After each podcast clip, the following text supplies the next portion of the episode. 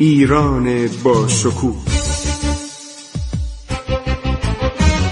2800 سال تاریخ.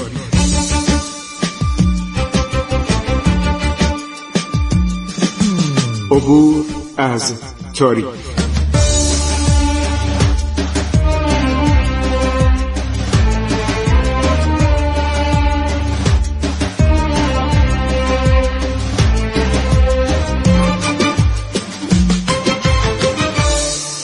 بسم الله الرحمن الرحیم. به نام خداوند بخشاینده مهربان. من خسرو معتزد هستم. در برنامه عبور از تاریخ با شما صحبت می کنم دوستان عرض کردیم که در آغاز سلطنت شاه عباس سه دولت شیبانی یعنی دولت ازبکان و دولت امپراتوری عثمانی و دولت پادشاهی پرتغال امپراتوری پرتغال از سه جانب مناطق و استانهای ایران رو اشغال کرده بودند خب شاه عباس برای اینکه می‌دانست نمی‌تواند در آن واحد با سه کشور امپراتوری داخل جنگ شود البته ازبکان نمیشه گفت امپراتوری یک دولت پادشاهی بود بسیار شرور و بسیار سپاهیان خونریزی داشت که در قتل و غارت و آدمکشی در شهرهای خراسان به هیچ وجه کوتاه نمی اومدن و مخصوصا توهین می کردن به ایرانیان و کشتار می کردن. در مدت دوازده سالی که دولت ایران سرگرم جنگ با دولت عثمانی بود. یعنی از اگر از در میلادی بگیم 1578 تا 1590 عبیدالله خان دوم یک حکومت نیرومندی در مشرق ایران تشکیل میده. در مشرق فرغانه و کاشقر و ختن رو تصرف می‌کنه. در جنوب بلخ و تخارستان و بدخشان در مغرب هرات و قسمتی از افغانستان و خراسان و حتی استراباد یعنی گرگان رو به تصرف در میاره.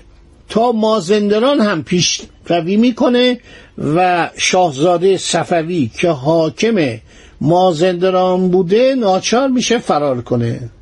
ازبکان سپس میان هرات رو محاصره می‌کنن. و علی قلی خان شاملو که لله عباس میرزا ولیت بوده قبلا و ایشان هر چی نامه می نویسه درخواست کمک می‌کنه مرشد قلی خان استاجلو که تقریبا صدر اعظم ایران بود و بهش می‌گفتن وکیل دوله وکیل و سلطنه. توجهی نشون نمیده. تا اینکه می‌گیرن و شهر هرات رو ازبکان به تصرف در میارن و کشتار عظیمی در اون شهر می‌کنن. اون بیچاره علی قلی خان شاملو هم کشته میشه به وسیله ازبکان. قصاوت قلب و این سبویت این مهاجمان به حدی بوده که شاهزاده صفوی حاکم قندهار فرار می‌کنه و میره به دربار هند. حالا دربار هند گاهی در اگرا بوده و گاهی عرض شود که در دهلی. پناه می‌بره به امپراتور هند امپراتور گورکانی و میگه قندهار مال شما. من نمی‌تونم دفاع بکنم.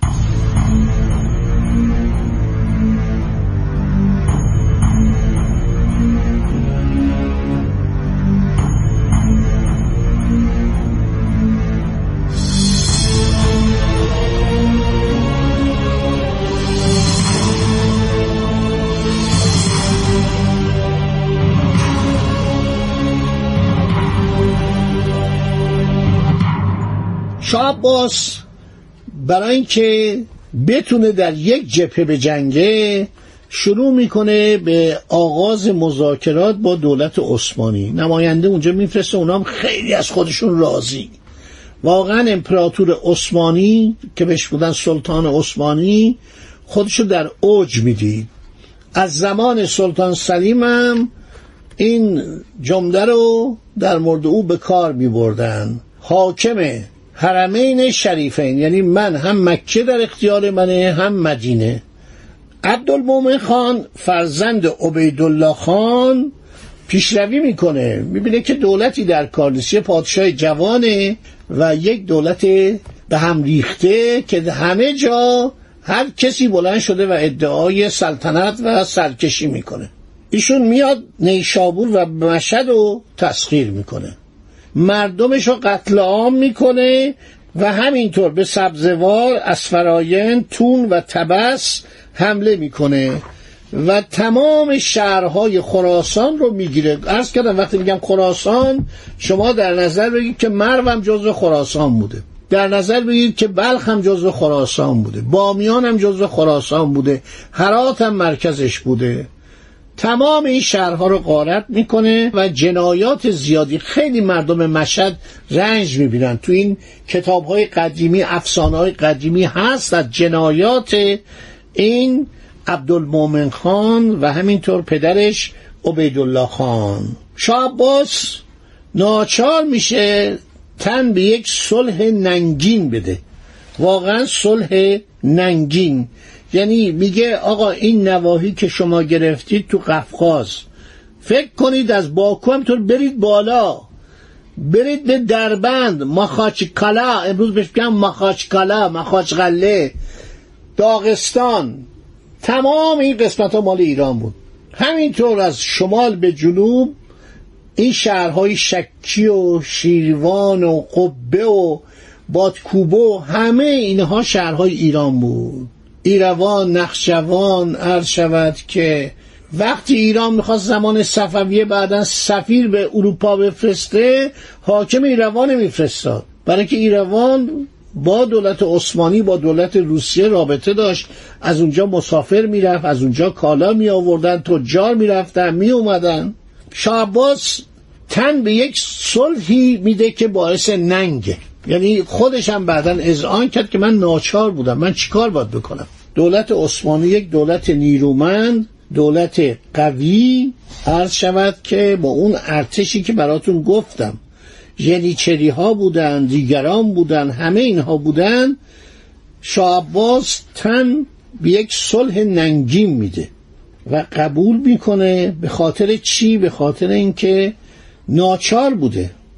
هیچ چاره ای نداشته و می‌گوید بسیار خوب هر چی که شما بگید ما قبول داریم. عثمانی خیلی خوشحال خیلی عرض شود که سرحال و قبول می‌کنن. در کتاب آلمارای عباسی در کتاب زبدت التواریخ و ده ها کتاب دیگه که همه رو اسمشو خواهم گفت برای شما شرح این صلح آورده شده. شاه عباس خیلی رنج می برد که کشورش عرض شود که در اختیار بیگانگانه. مخصوصا خبرهایی که می رسید نگرانش می کرد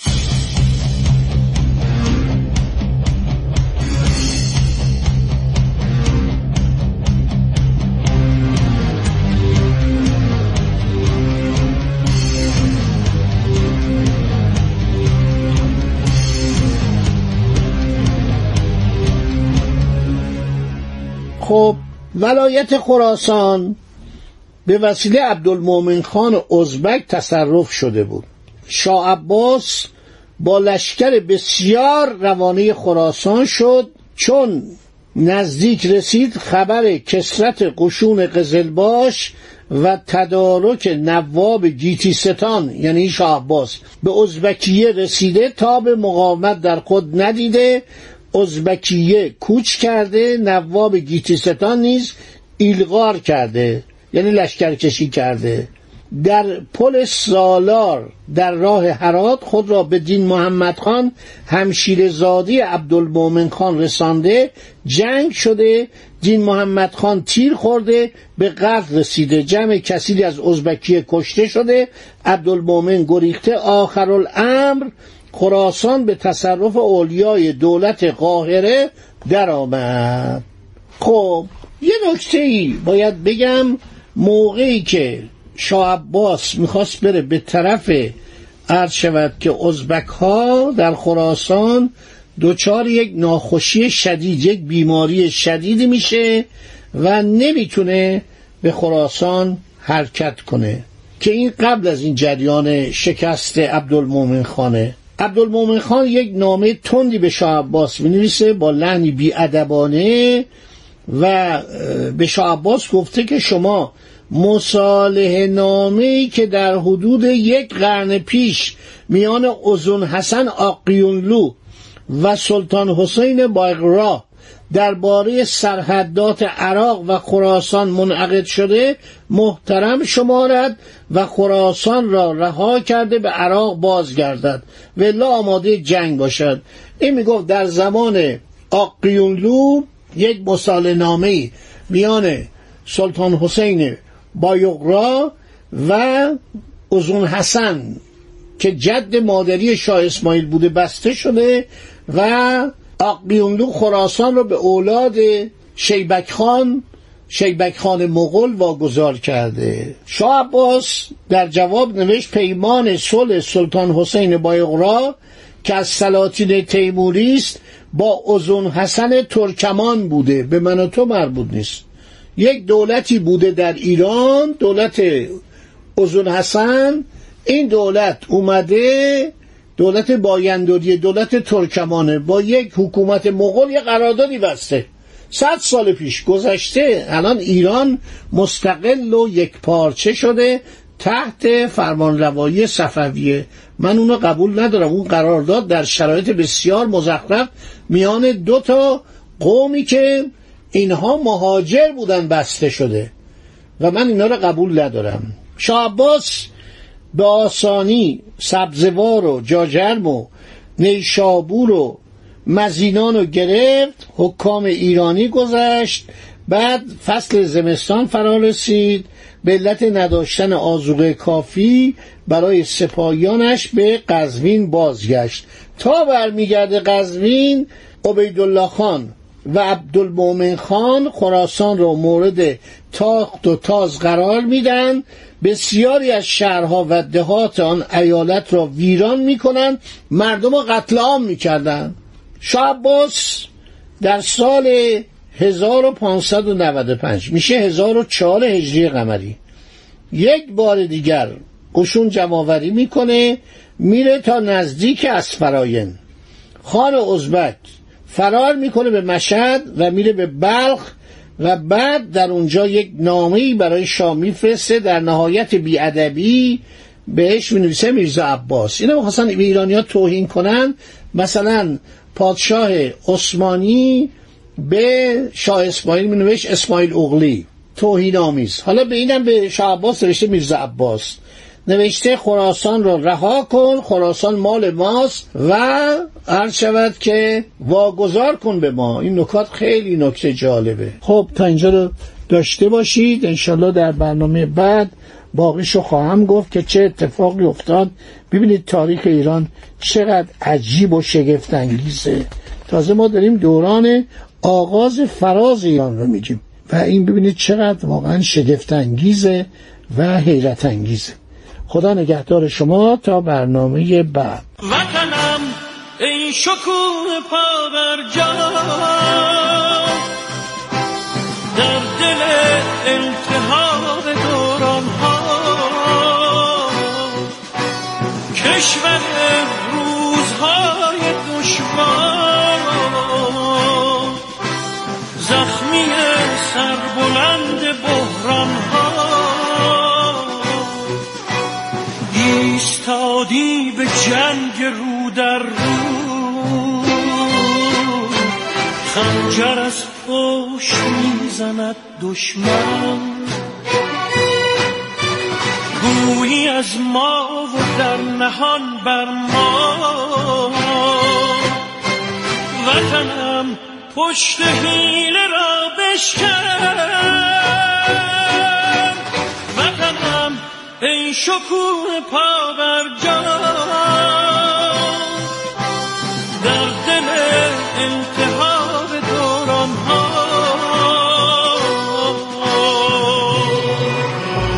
عبور از تاریخ.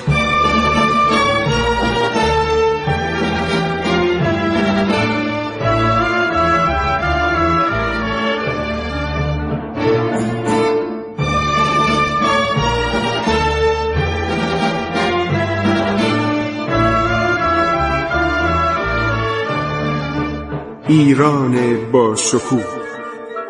2800 سال تاریخ. سرگذشت ایران ما به روایت خسرو معتزد.